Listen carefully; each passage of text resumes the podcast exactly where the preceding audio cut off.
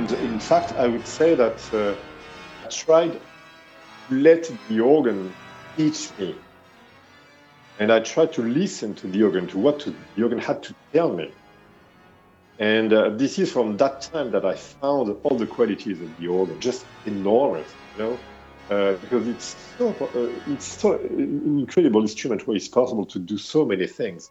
Um, and well, we, we have to thank Cavaillé-Coll to what he has done on the instrument also, because uh, all the experiments with the, uh, the, the, mutations, you know, with the Nasard, the tierce, the septime, and all of that, uh, in 8 foot, 16 foot, 32 foot, all the, the uh, reed chorus, like the clarinet, like the basson, like the uh, uh, the reeds, big reeds on the on the this manual, etc. Everything is just exceptional. The flute harmonique. Oh, so it's, just an incredible world.